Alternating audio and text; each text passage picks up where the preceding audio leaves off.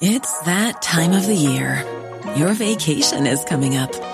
You can already hear the beach waves, feel the warm breeze, relax, and think about work. You really, really want it all to work out while you're away. Monday.com gives you and the team that peace of mind.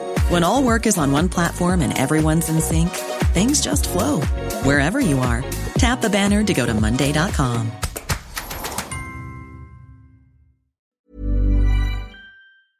China to U.S. will not back down on Taiwan.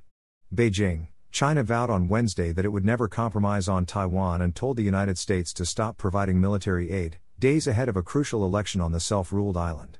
China claims Taiwan, which holds the poll on Saturday, as part of its territory and has vowed to retake it by force one day.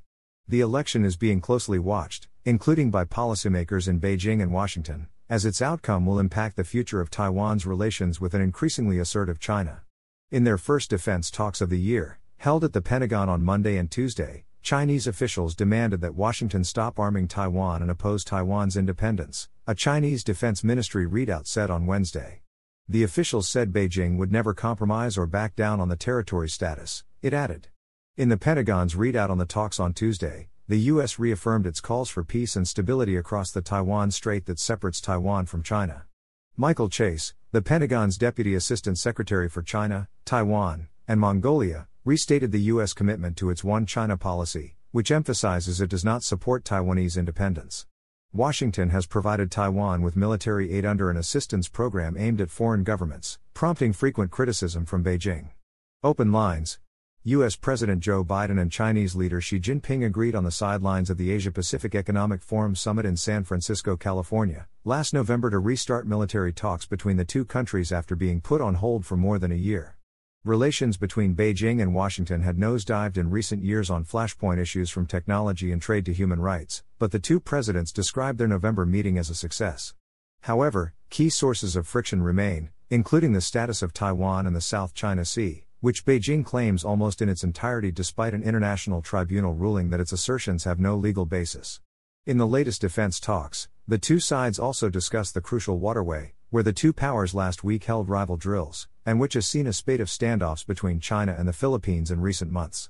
China frequently deploys boats to patrol the South China Sea and has built artificial islands that it has militarized to reinforce its claims. Beijing's readout said the Chinese officials had urged their U.S. counterparts to stop their provocative actions in the waterway.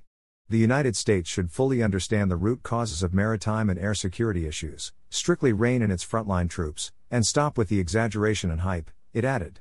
In response, Washington asserted its belief in the importance of respect for high seas freedom of navigation in light of repeated Chinese harassment against lawfully operating Philippine vessels in the South China Sea. The U.S. would continue to fly, sail and operate safely and responsibly, wherever international law allows, Chase said. Washington's readout also said Major General Song Yanchao led Beijing's delegation, though the Chinese readout gave no names. Beijing, meanwhile, told Washington it was willing to develop healthy and stable military to military relations with the United States, the Chinese side said. But it stressed that the U.S. must face China's concerns squarely and take more actions that are conducive to the development of relations between the two militaries. The U.S. side, in turn, stressed the importance of maintaining open lines of military to military communication, the Pentagon's readout said, to prevent competition from veering into conflict.